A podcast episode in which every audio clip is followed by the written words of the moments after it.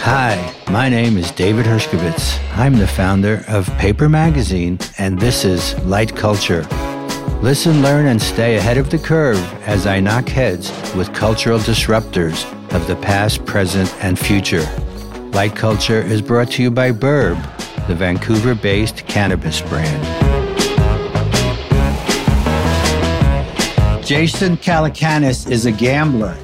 He likes to play high stakes poker and bet on tech startups. As you might expect, he's had good days and bad days, but mostly good, especially in the tech scene, where he is known as a brash but savvy investor who's made millions of dollars putting his money down on Uber, for example, when it was little more than a penny stock. As transparent as they come, Calacanis has been sharing his wisdom and acumen on his podcast, This Week in Startups, talking with up and coming entrepreneurs and giving them useful advice on what to do next. Then there's the All In podcast with poker buddies who also happen to be major startup success stories. He is perhaps best known for Launch, a meetup and schmooze fest for aspiring entrepreneurs who get a chance to pitch their products to a room full of potential investors. When we met in the 90s, he was making the downtown nightlife and party scene. Calacanis, I quickly learned, knew more about the burgeoning tech world than anyone else I'd ever met. So I asked him to write a column for paper. Ever the quick learner, he was soon launching his own publication, the Silicon Alley Reporter. The bubble grew, then burst, and Jason came out ahead of the game, selling weblogs to AOL for 25 million. Fast forward, here he is, a regular on Squawk Box, an intimate of tech moguls, an adversary of Zuckerberg, and an all around gadfly. So, welcome, Jason. David, thank you for having me. And that was a great walk down memory lane. I still remember meeting you back in the day in the basement of Barney's. Oh, shit, you're right. I remember that too. And I was absolutely, as a 24 year old, in awe that I had met the founder of Paper Magazine which was, of course, a Bible for anybody who was trying to make it in the world and cared about anything hip or interesting in New York City during what an amazing period, the 90s. Oof. Yeah, they don't get enough for respect given everyone talks about the 80s. I think more and more the 90s are emerging as something unique on its own. Yeah, the 80s were interesting because I was born in 1970. So I was 10 years old in 1980. And I remember looking out at this world of Manhattan my dad would take me there from Brooklyn and we'd come over the Brooklyn Bridge or the Battery Tunnel. If he had a little bit of money, he could pay the two bucks to get through the tunnel and save a half hour. But usually it was one of the bridges on the uh, East River. And I was just in awe of Manhattan and the energy and, and everything going on and all these different neighborhoods. And my dad would take me to the Village Art Show or we go some funky joint on the Lower East Side, or we would be uptown in Lincoln Center and going to see a show on Broadway, just any number of possibilities. And it really was distinct. Brooklyn was a different thing. And you were trying to get out of Brooklyn and get into Manhattan. So for me to have my first writing gig at paper and writing about internet companies and really at that time DVDs and online services, because this was right before the internet. I remember coming to your office in 95 when you had that amazing little corner office yeah. on Broadway and Spring and Broadway, which Spring is now like Nike Central. Yeah, they tore it down and they built a headquarters. They did. Ah, uh, wow! Like like anything else in New York, torn down and rebuilt. And I just remember sitting there and just couldn't believe that you had that office that looked out there. And I said, "This is what I want to have. Someday I want to have a magazine and be powerful, and people come to my office."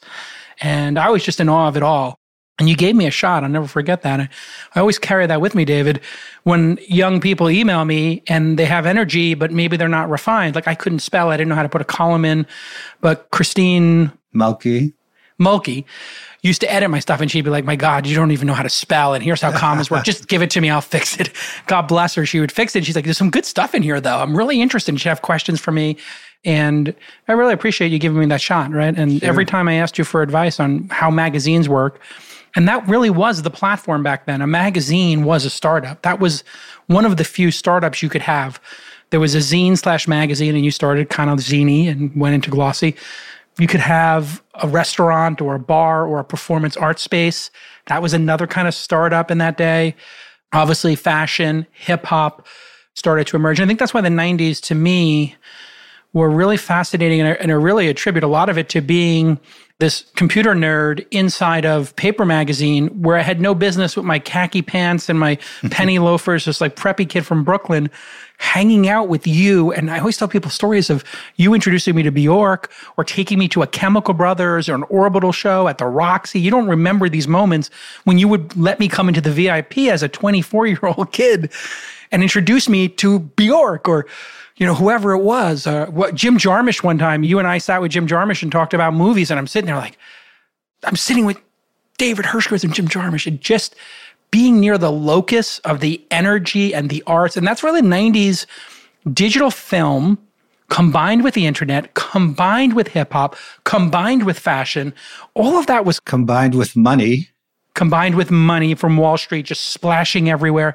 And it, it just made for a really exciting time when you felt like every night in New York City was opening night for something. There was something launching tonight. There was something happening in the 90s. The energy was electric, man. And so it much. didn't matter if it was a fucking Monday or a Tuesday. In fact, if it was a Sunday or Monday, it was even better because the working schlubs weren't going to show up at Bungalow 8 no, or totally. Apartment or Florent or wherever the heck we were hanging out. Mars. Yeah, we used to run pages and pages of listings for each night of the week of all the various parties at the different clubs, yeah. dozens. Oh, so good. For each night. But, you know, baby, look at us now. You know, look at us now. it's changed yeah. quite a bit. You know, I, I started the introduction by calling you a gambler. And that's true. So I'd like to, you know, ask you what have you learned from poker that has helped you in business? It's such a great question. At the poker table, anybody can sit down with money and play the game. And that is unlike a lot of other things in the world where you need to have access. If you wanted to play in a sports league, you can't just show up at Madison Square Garden and jump on the court. Whereas with poker, the more dead money, the more people learning, the better it is for the people who have moved up. And when you look at poker as opposed to chess, so I started playing chess. I, I was watching Queen's Gambit. And I was like, let me see if I can get into chess again. started playing chess again. It was a lot of fun on chess.com. Yeah, I'm on there too. Yeah. Oh, maybe we have to play.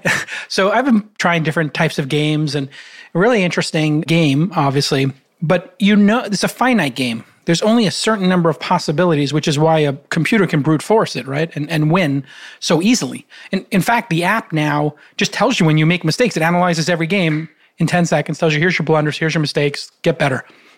With poker, you can't do that. Why? Well, because a certain number of the pieces, the cards in poker, are, are not turned over. It's there's no transparency, and then you add lying to it. So imagine if you could say, "I'm moving this piece," but you don't know if it's a pawn or a king, so you don't know how it's going to make its next move, and then you add this four or five, you know, streets of betting. You know, you have pre-flop, the flop, the turn, and the river in, in Texas Hold'em, and then people are re-raising each other. So now you've added this element of deception to it, intimidation, trapping people. In other words, it's the perfect proving ground for how actually business works in the world. And I think it anybody who likes some combination of strategy, math, intimidation, deception is going to really be drawn to it. I think it's one of the reasons why I think women should play more poker because I think in terms of gender, at least how we were growing up, I'm not sure for this generation, which seems to be less gender based, but I know when I was growing up as a Gen Xer, like these things were very separate. And I notice a lot of female founders, when they start to play poker, they really get into it for the strategy of it, the intimidation, the deception, the aggressiveness. It's a really cool thing. So it's one of the things I'm working with my daughters right now. I've got two of them addicted to chess, and then I'm going to try to get a poker game to break out amongst my three daughters at some point. Now you got to give them a lot of money, man, to play with.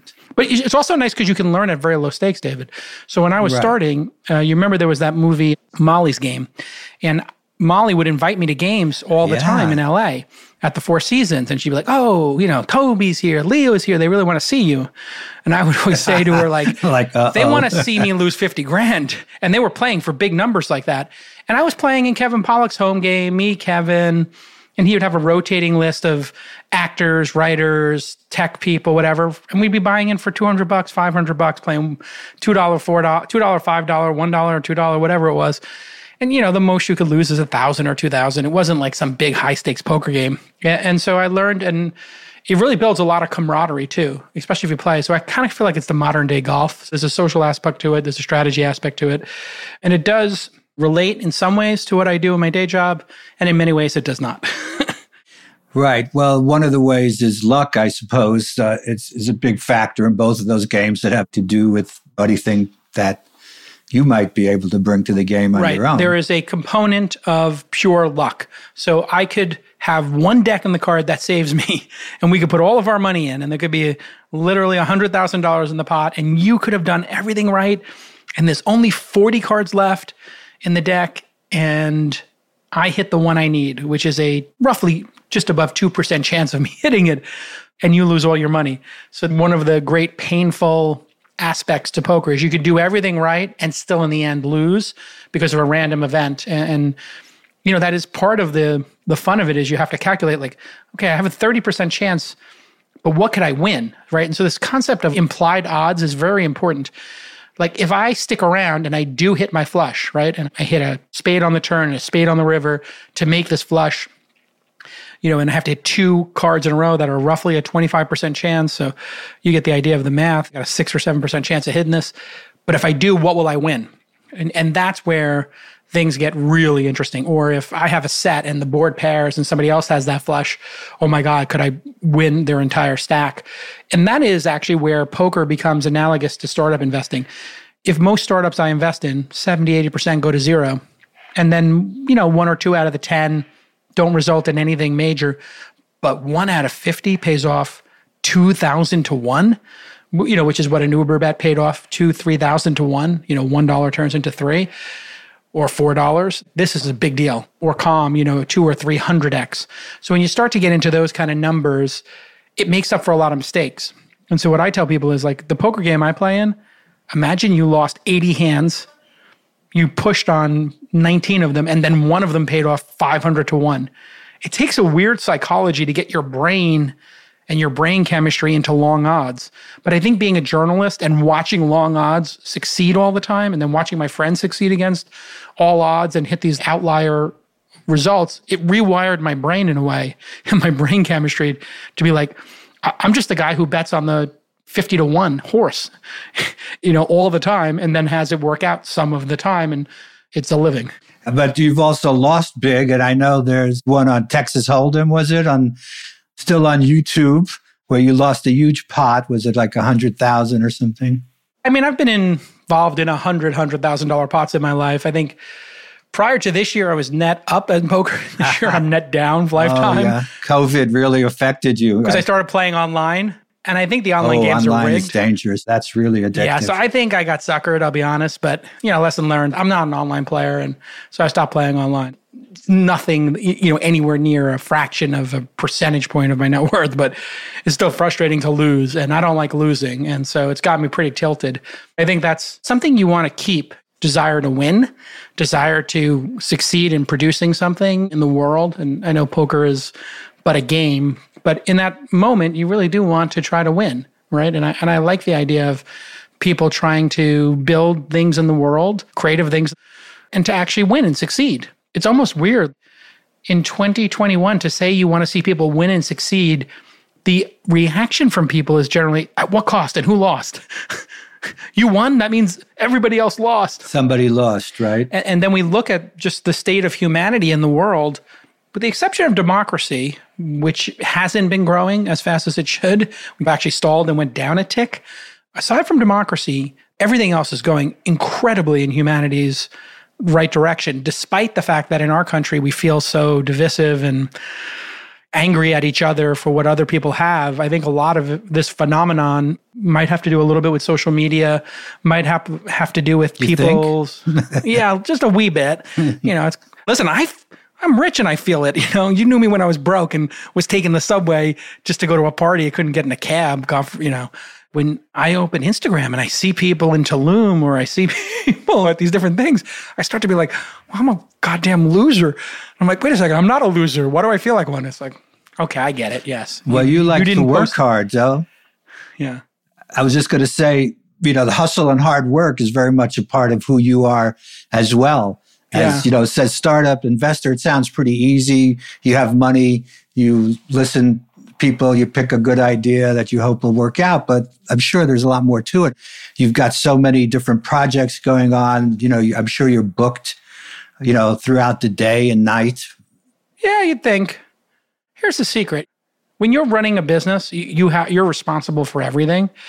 You know that from the magazine, whether it's you know an upset advertiser or the printer screwed up a color and now the person's cover is screwed up and they're upset and their publicist is upset. I mean, it's just one thing after the other. Pick the business that we've talked about. The buck stops at the founder CEO's desk. When I do an investing, actually, it's it's quite delightful. I'll be totally honest in that I place bets, but I'm not actually responsible for executing. I'm there as a guide. I'm there as a warm ear. I'm there to provide connections. Or there are seminal moments in a startup where things get screwed up. I've kind of made my brand as when things go wrong, you know, I can talk a founder through it or help them maybe come up with a strategy or, or just even be there for them. When Travis and Uber were going through a, a real brouhaha, uh, if you remember when it was snowing one time, surge pricing made a $30 ride 300 And people were like, Uber is predatory. And it was like, they're aggressive, but they're not predatory. What they're trying to do is give the driver an incentive to leave their house in the snow. And we all know when it snows in New York, there's no taxis. The taxi doesn't get any economic incentive to go crash their car, to drive five miles an hour, and to have to clean it and have everybody angry at them. It's just a complete waste of time for a taxi driver to go out on a snowy day. But Uber drivers, they would put snow tires on their cars, they would have chains ready to go, and they would take on that risk and know that they were going to go and do one fifth the number of rides because they were going to get paid five times the amount for those rides. And so it was about having availability. And having availability in a pinch was Uber's idea of what would be more important. We'd rather have rides available than cap the fees. If you want to go travel during the summer to Italy, those planes fill up and the hotels fill up, and you, you got to make your reservation early. It's a fair point. When talking to Travis about that specific situation, uh, he explained it to me. I was like, you know, it makes total sense the way you explained it to me. I wonder if we could write a blog post with a couple of graphs and charts that explain this. And sure enough, they did that. And they released it for New Year's Eve where they said, hey, here's how to not get caught in a surge, leave early. Here's why we do surge pricing.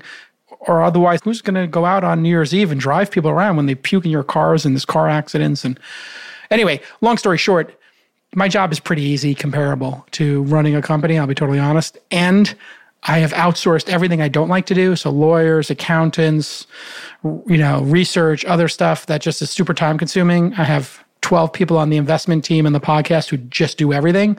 And then I just meet with the top founders and just make the investment decision. And everybody else does the diligence, the work, they talk to the customers. So I've tried to craft my life now that I'm 50. Damn. I know it's crazy. I tried to make you sound like a hard worker, man, and you were you're ruining No, it for me. No, not not as hard as I used to be. I'll be totally honest. I work. I don't work half as much. I have to make more time for kids. Yeah, that matters quite a bit. But you know, the more successful you are, the less you work, you know, given that hypothesis to some extent, correct? Yeah, probably directionally correct. One of the issues today is about people paying the just amount of taxes, hmm. billionaires, corporations, others. Yeah. And since you're of that class to a certain extent, maybe not a billionaire yet, I don't know. Not yet. No, Not no yet. nicks okay, for me yet. working on. So No how do you feel about that? Do you think that that's a fair thing? I think we have to look at each issue individually. Corporations are clearly not paying taxes to the extent they should. That's just super obvious. And so, in that case, there's just got to be some minimum tax that they pay. And we just have to clean up the tax law, which requires politicians to stand up to these big special interests. And it's really hard to do. But clearly, you know, Amazon or years Apple or Google didn't pay any taxes, you're starting to see people say, you know what, th- there's regulations, there's got to be some minimum. So I think a minimum tax threshold for companies would be a smart move. And then when it comes to individuals and society, I think simplifying the tax code would also be a good idea.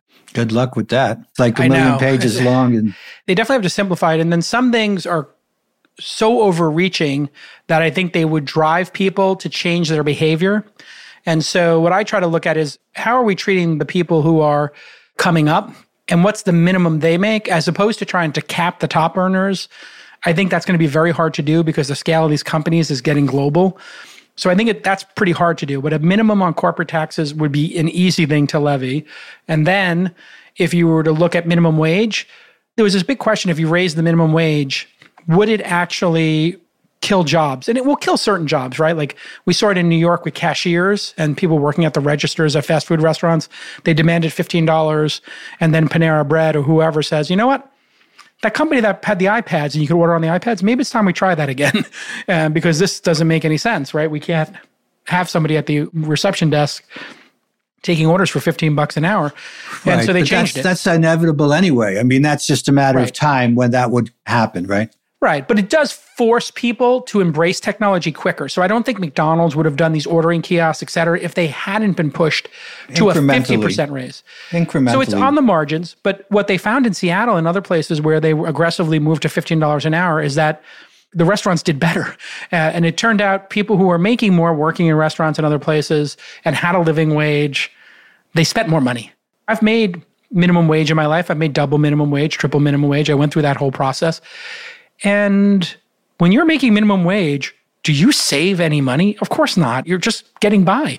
So all it does is put more what's called monetary velocity into the economy, which is good for everybody.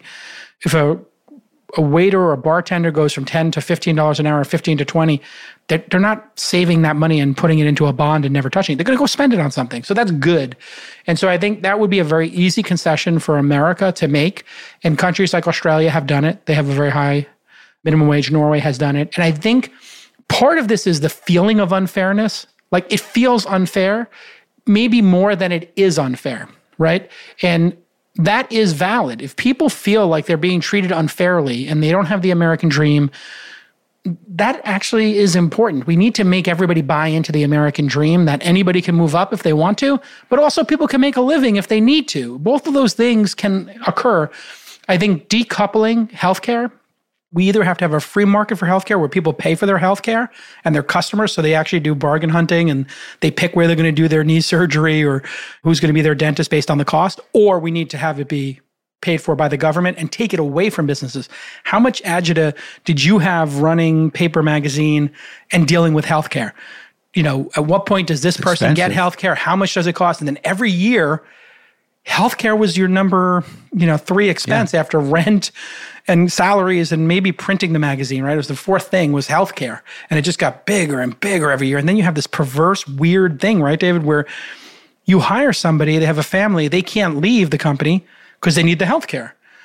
And it might not be at a small company, it might be a big company. So then you have people not leaving jobs to go to other jobs, which is bad for the economy. People should be able to move jobs quickly if they find a better opportunity or move cities if they find a better opportunity. But now people at the bottom are so constrained because of healthcare and the cost of moving. There are jobs in other parts of the country, but people don't even have enough money to move to those other parts of the country. So we really need to work on this like basic amount of money people make. And I think that is the easiest, quickest win. You have to be a, a true scumbag to be fighting against hey, an extra dollar or two an hour. There's a couple of people out there like that. Uh, you just McDonald's called a lot of people actually, scumbags. You called like the Republican Party, uh, you know. Some Republicans are in favor of it, actually. If the Republican Party really needs to expand their base, right? Like they can't be a bunch of like, you know, the, what what's gotten them to here is not going to get them there, given the demographic shift in the country. Championing minimum wage would be the most brilliant move they could ever do because it would expand their base. It's such a layup for them they're so dumb if they don't take it. They don't want those people in their base, so it doesn't really work well. One of the ish things that I hear quite a bit when it comes to startups and you know presenting to investors is does it scale? That seems to be yes. the number one question. Sure. And the idea of scale keeps on scaling itself, right? So it's not a million or 10, 100, billion, whatever the, it just keeps growing. Yeah. With the idea of what's going on right now. Do you think there's room for niche? For today's investors for creating products that serve a community. It has to have obviously some scale, but does it have to go compared to Facebook or yeah. Twitter? It depends. It's a great question. I get it a lot. there are some businesses that should not be propelled by venture capital. Venture capital as an asset class has a lot of zeros, right? You have a lot of companies go to zero, and then the small number that hit outlier success pay for the losses. So, in portfolio construction, you're basically going to have 30 companies and two of them are going to pay back the fund. So you raise a $300 million fund as a venture capital fund, you're expected to give back 900 million. You invest in 30 companies, $10 million each, one of them returns 10 times your money or 30 times your money. If, the, if one of them that you invested 10 million in returns 30 times your money, you've paid for your portfolio. And if two of them do, now you've doubled the money. Well, the doubling would have occurred on Wall Street, so you kind of got a triple. And so that's where the game becomes really hard. The VCs don't want to waste a single bullet if they know the company cannot grow to be 30, 50, 100 times the value after they invested. And so for niche things, content falls into this, restaurants fall into this, consumer packaged goods typically falls into this. It just doesn't make sense to waste one of the bets you're going to place on a bet that doesn't pay more than 5 or 10 to 1 in the best case scenario. But there are alternative funding sources now like equity crowdfunding, sites like Republic Seed Invest are allowing people to put small amounts of money in. And then there are funds that are designed with a different return profile. And we're starting to see that. Some people are starting funds and their idea of a positive return is okay, yeah, we want to return people more money than they invested, but we really want to take carbon out of the atmosphere. So my friend Chris Sacca, who did very well with Uber, he put in 10 times as much money as I did into Uber, so I had 10 times the returns. He is doing lower carbon now, is the name of his fund, instead of lowercase capital, where he was investing in startups. Now he's only investing in carbon. Given that, it's probably a good investment opportunity, but maybe not as good as just being agnostic. But that's what he wants to do with his next funds. So we're seeing that more and more. And people are making funds to invest in typically underrepresented groups of founders, in geos that are underrepresented, different countries, different cities, different states. So I do think that there's going to be more purpose driven capital, and people are starting to look at, well, my money's sitting in this bank account. And what is it doing? And I don't want to. I don't want to be in Marlboro or whatever company that I don't believe in. I want to move my money out of that and put it into some other company or some other concern. So, you know, all of that environmental and cause based capital is becoming a real thing. And it's really a paradigm shift. If you look at the boomers, they really cared about their 401ks and their retirements.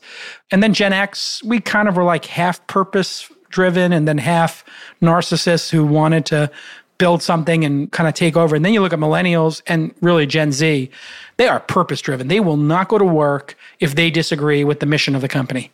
And I think Gen Xers, we wanted to start our own companies, but we would work for the man if we had to. And boomers obviously work for the man. They were the man. Now we're seeing this great generational shift. And that's why it's hard to hire a journalist. They want to do advocacy. They want to take Trump out of office, or the other side, they want to eliminate Obamacare. It just, it's so polarized. They all want to do opinion, and there's no journalism left. the people with the more extreme views get the most follows and sharing. And so it's kind of vicious cycle here where, yep. yeah, you want to succeed. How stupid can you be? Yeah, uh, or opinionated. You know, the, yeah, I mean, if you look at if you look at who's succeeding in journalism, Ezra Klein, Kara Swisher both left Vox. Uh, my friend Jim Bankoff's company to go to the New York Times. I'm sure they're getting paid a million dollar contracts a year, something in that range, 500K, a million dollars to do what they're doing. And your book proposal used to determine maybe a couple sample chapters how much we're going to get paid and people's opinion on the work. Now, when I did my book deal, a lot of the discussion was how many people listen to the podcast, how many people follow you on right. social, how many emails do you have? And yeah. if you have, you know, a Kardashian who's never written a paragraph would get more than somebody who's suffered through five novels yeah. that you well, know won awards. Hey, there's no justice. There's just us. it's just I, us. No justice. I love it. It's just us. So you know you have yeah, to play that, the game. I think that was a Richard Pryor line, by the way, just so I give him uh, credit. credit where credit is due. It's a good one. You mentioned packaged goods, yeah, which makes me think of cannabis as yeah. a market play these days that's getting a lot of attention. Do you yep. follow that? And, and, is there a tech play with cannabis at any point? So we have one investment in a company called Kush.com, K U S H.com. They don't touch the product, but they're a marketplace. They were running cannabis magazines and maps. So if you went to Colorado or Seattle, they would have a map of the dispensaries. They experimented with cannabism tourism. They did a bunch of different cannabis projects. And then the one they found was somebody had called them and said, My buyer for this amount of bud bailed on me. I need to move this uh, or it's going to go bad. Do you know anybody? And they said, Yeah. And they emailed like, you know, 25 people on a BCC and got three offers. And then they emailed those three people back and said, The high offer is X. Would you like to ba- match it? We're doing a, a second round. And the person matched it. And then they said, Hey, we sold this for you, uh, or we found a buyer for you. And they said, Great, take 10% or take 5%. And they're like, Oh, a marketplace. Interesting. And so if you look at the cannabis space, and I'm a neophyte uh, on the business side, you have yeah. people who grow, you have people who process, you have people who package. So somebody might grow and then somebody might make a tincture and then somebody might package that tincture and then you have a dispensary and then you even have these ordering services. And so there's multiple parties and they don't know each other. So this is a business to business marketplace that we invested in. But you know, it's very hard. We can't really touch the product yet and without a clear regulatory environment, which, you know, Obama was going to do in his second term, Trump would have been such a great move for him to do it. We just need to have the federal mandate finally for wagering, poker, and cannabis. This is what the people want. I don't know why this is taking so long, but if you look at Canada, when they just made it legal and regulated and set some guardrails, the stock market went crazy. The companies become more professional. The product becomes more professional. The dosing becomes more professional the dosing of a gummy five or 10 years ago versus the dosing today has to be a completely different process because I get pitched on so many companies doing testing or testing labs that make sure that these mints do have 2.5 versus 3.5 and getting dosing right. I think it's going to be incredible if they finally solve this federal mandate for it. And I think that will happen I think in this presidency, I hope. Um, so you're not ready to get in there knowing that it's going to open up before too long. I was reading about this cannabis DNA company.com, which matches people to strains that work best for them. Such a good idea. so you like that, right? Yeah. I mean, I got pitched on, you know, Peter Thiel was investing in this psilocybin company in Europe that was doing treatments. Ketamine treatments seem to be working really well. There's a lot of research out of Stanford. Tim yeah. Ferriss, my friend, is sponsoring a lot of the MAPS work on MDMA. And my friend Nick Jarecki just did a film called Crisis, which comes out in the beginning of March. It's a really great film, and he's a great director about the opioid crisis. And we were having a really frank discussion. Like, we really need to just look at the at the entire class of drugs and say, well, what things should be criminalized and which things should be regulated and which ones should be just a complete over the counter kind of situation. And it really does feel like fentanyl is a different type of drug than cannabis. I know this sounds crazy. Well, they found that in places where they have legalized cannabis, the opioid epidemic decreases. Yeah. So there's relationship there when if there are options that are legal, people will take them.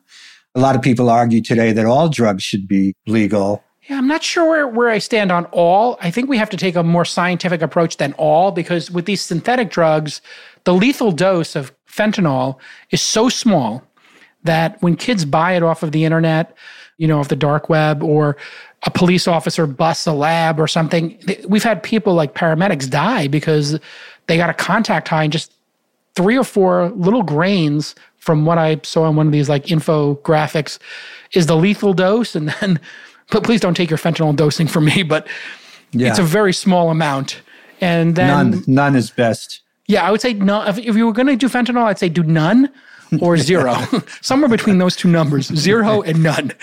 But we need to look at that drug in a different way. I think it's like a super drug. And I think we're going to keep having these super drugs emerge because they're so cheap. And the really pernicious part of what happened with opioids was we were giving them to people who hurt their backs at work. Then they get addicted to it. Then their doctors cut them off. We put regulation on it. We put all this regulation. We never thought, well, what's the exit ramp for people who are addicted?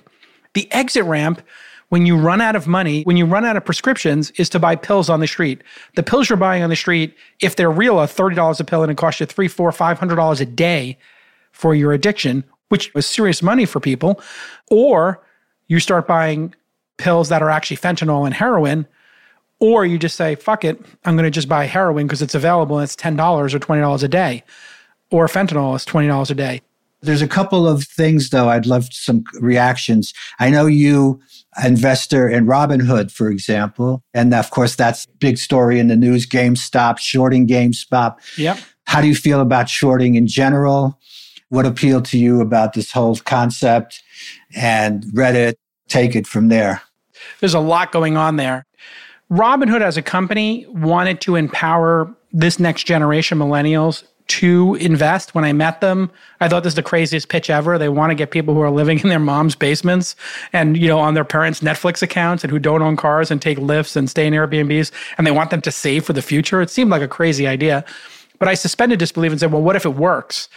And, you know, maybe they'll get 10 million people or 5 million young people to start trading and understand how finance works. And that would be much different than our generation, right? That could be amazing for them if they learned this kind of stuff early in life. They would participate in equities, and equities are the way to financial independence in my mind, or just a concept in general of equity. So I made that bet. Obviously, it's unfortunate that they apparently got caught in some kind of covenant or liquidity where they needed to have much more money in the bank than the number of people trading.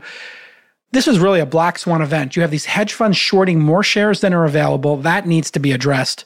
That should not be allowed. I don't like the entire concept of shorting stocks. I would feel much better if shorting didn't exist and what existed was I'm going to ignore the stock and not buy it and let it die a slow death, as opposed to this perverse incentive to like, we need to beat up the stock and get it to go down and spread fear, uncertainty, and doubt. And, you know, these are real companies with people in it. So I have some misgivings about that. But generally, there just needs to be more transparency in this. And I think this Black Swan event, where hundreds of thousands or potentially millions of people, we don't have the data, decided to take the other side of the shorting trade and try to crush the hedge funds. We need to be prepared for this kind of stuff. And if people are shorting more shares than are available, this is going to keep happening where there's going to be these bizarre moments in time. It's another one of these like Uber like moments where a company that I've invested in is, you know, dealing with a big public brouhaha they're good people at Robinhood. They have great intent, I can tell you that, and they're fixing the problems and they raised a bunch of money. So they shouldn't get caught in this kind of trap again where they basically don't have enough capital on hand to cover the yeah, trades. They didn't really seem to do anything wrong. They were just caught in the middle of this whole thing. It's all really dark because people are betting over a company GameStop, which is definitely deserves to exist in the world, but it doesn't deserve to be worth 20 million or 30 bill, 20 or 30 billion dollars. So this, you know, boutique retailer, this medium sized retailer, should exist in the world? Should it be shorted and people try to crush it? No. Should people try to pump it in order to squeeze the shorts? I don't think so. I'd rather people just buy high quality companies and hold them for a decade, which is what I do. I'm a shareholder in Uber for the second decade right now. I don't see myself ever selling those shares because I think the company will just continue to grow. I don't know a company that's going to grow faster or many companies that will grow faster. So my advice always just buy companies that you imagine will be here 10 or 20 years from now. I don't see a world where Uber, Amazon, Disney don't exist. GameStop, I can see a world where that doesn't exist. I think we see the world where it doesn't exist. People download games and don't go to stores anymore. It's pretty obvious it's not going to exist. Yeah. So they need to transfer. What about Reddit's Reddit's influence? Do you feel that they've disrupted the whole economy or at least the market, the way things are handled currently? Will, will this be ongoing? It really is amazing what many hands can do. Like many hands makes for light work. When you get a thousand people or 10,000 or 100,000 or a million people doing a very small behavior, it can have a big ramification. People forget about Operation Wall Street, the kind of sit ins and how many months they lasted down there. And, and that was, I think, the dry run for this, which is they couldn't really make an impact just camping out at the foot of Wall Street. Who cares? Like, you know, like not taking showers and hanging out there and banging drums did nothing. but you're talking about it all these years later. I guess so. I mean, I should say, I don't think it fundamentally changed any of their businesses. It definitely made us aware and pay more attention to it. So, in fairness to them, banging drums and, you know, eating eating vegan stir fry, you know, like great. Hey, don't knock it, man. Come on. like a little vegan stir fry, get a little tofu in there. I know you're a big BBQ fan. So. I like a little barbecue once in a while, but to be honest. But now we're seeing what actually happens if you buy one share in a company. Like one share doesn't seem like a lot until a, a thousand or a hundred thousand or a million people buy that one share. And that's the story of Tesla. Unless it's Bitcoin also. And Bitcoin's another one, but people are just opting out of the US financial system. They're like, yeah, dollars are interesting, but I'd rather own this thing that goes up. My dollars don't seem to go up. They just seem to go down. My buying power goes down with a dollar. And when I keep it in Bitcoin, it goes up. I mean, it is imaginary money controlled by nobody. So with those two caveats, be careful. so you're not in there in a big we, way, it sounds like you like. know, it's interesting. I had all this Bitcoin people on my podcast a decade ago or close to a decade ago. My wife bought a bunch of Bitcoin at $200 and I think $800. And we've oh, been nice. sitting on it all these years. So I'm sure that will be a nice return. But I don't understand what's going on here. It doesn't make a lot of logical sense to me. And so I'd be very careful, especially with all these alternatives as well. It does seem like Bitcoin has some staying power because everybody's bought into it. But man, I've seen things that everybody buys into and then everybody collectively doesn't buy into, or things get hacked, or a better thing comes out. So I've always felt there's a better Bitcoin around the corner. And when that emerges, people will start to buy that. And then once that happens and it tips over, so if there was one that was easier to use, more user friendly, faster, cheaper, better, whatever vectors, it was better, you could see people say, you know what? Bitcoin's not growing. I'm going to put half my Bitcoin in you know, Bitcoin 2.0. And then Bitcoin 3.0 comes out, people put half their money in that, and all of a sudden you see people start moving towards other assets that do better. Um, so be careful, is what I'm saying. Yeah, be very if careful. you don't understand it, uh, that's enough for me. 1% of your net worth, 2% of your net worth, if you're into it, you'll probably be able to recoup it and you could probably afford to lose it. But I know people who have 50% of their net worth in it or 100%. And that to me seems crazy unless you're a crazy single person who doesn't care. and Clubhouse, where's that going? Yeah, it's a really interesting one. You know, it really is the product of the pandemic will be delivery food services and audio and this casual audio. It's a very interesting product because people are not always camera ready. Obviously, Zoom is great. We're on Zoom right now. We make some clips out of it, but it's oppressive to be on Zoom for the third, fourth, or fifth hour. It's not oppressive to listen to the radio for four hours. People would put Howard Stern on or Rush Limbaugh, who died on the day we're taping this. These people would listen to those shows for three, four, five hours a day, five days a week. And you can't be on video for that much, but you can participate in audio. And it's a very casual, nice in between with podcasting. Us doing a podcast when you've got a great interviewer and an interesting subject, that's not what this is for casual audio is hey, there's a breaking news story, let's go talk about it. Or let's just have 10 artists get together and talk about art and let other people listen. And it's super compelling, and people have now gotten accustomed to nuance moving to audio and dunking on people, canceling people, high fiving each other, being outraged is Twitter. But you don't feel the same outrage culture when you're talking to people and you hear the tone of their voice, you could get in a heated argument, but you're going to hear each other out. So I think it's kind of like an anecdote in the same way podcasts and long form here, you know, you're trying to keep this on the short side under an hour. When Joe Rogan goes three or four hours, I go two hours on my podcast. Taking some time to unpack issues doesn't happen on the Tonight Show, whatever, Jimmy Fallon, and it certainly doesn't happen when you do a quick CNN hit. You know, just like by the time you get in and out of a CNN hit, you're spinning because it's 90 seconds and, and that's the news. It's just impossible to say anything nuanced in 90 seconds. So I think it's a really interesting product. I think it's really going to be the next wave of social, and there'll be 20 of them. So the same way Friendster and MySpace were the leading starts, Clubhouse might be the Facebook, or the Facebook might be coming. So I think there'll be five or 10 players in this space, all with different spins on it. Talk about Facebook currently there's this whole dispute going on between Tim Cook and Mark Zuckerberg yeah, about so the nature great. of information.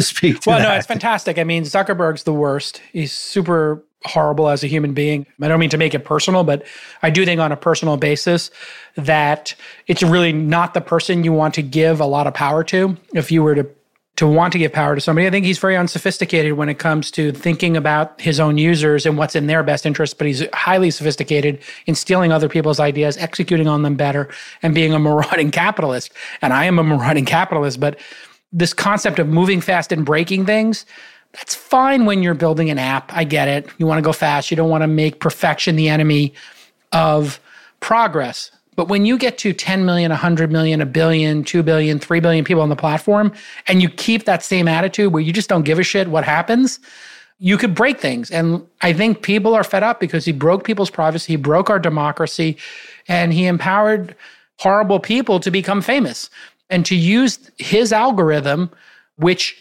basically keys off of outrage. He basically built that algorithm to benefit himself.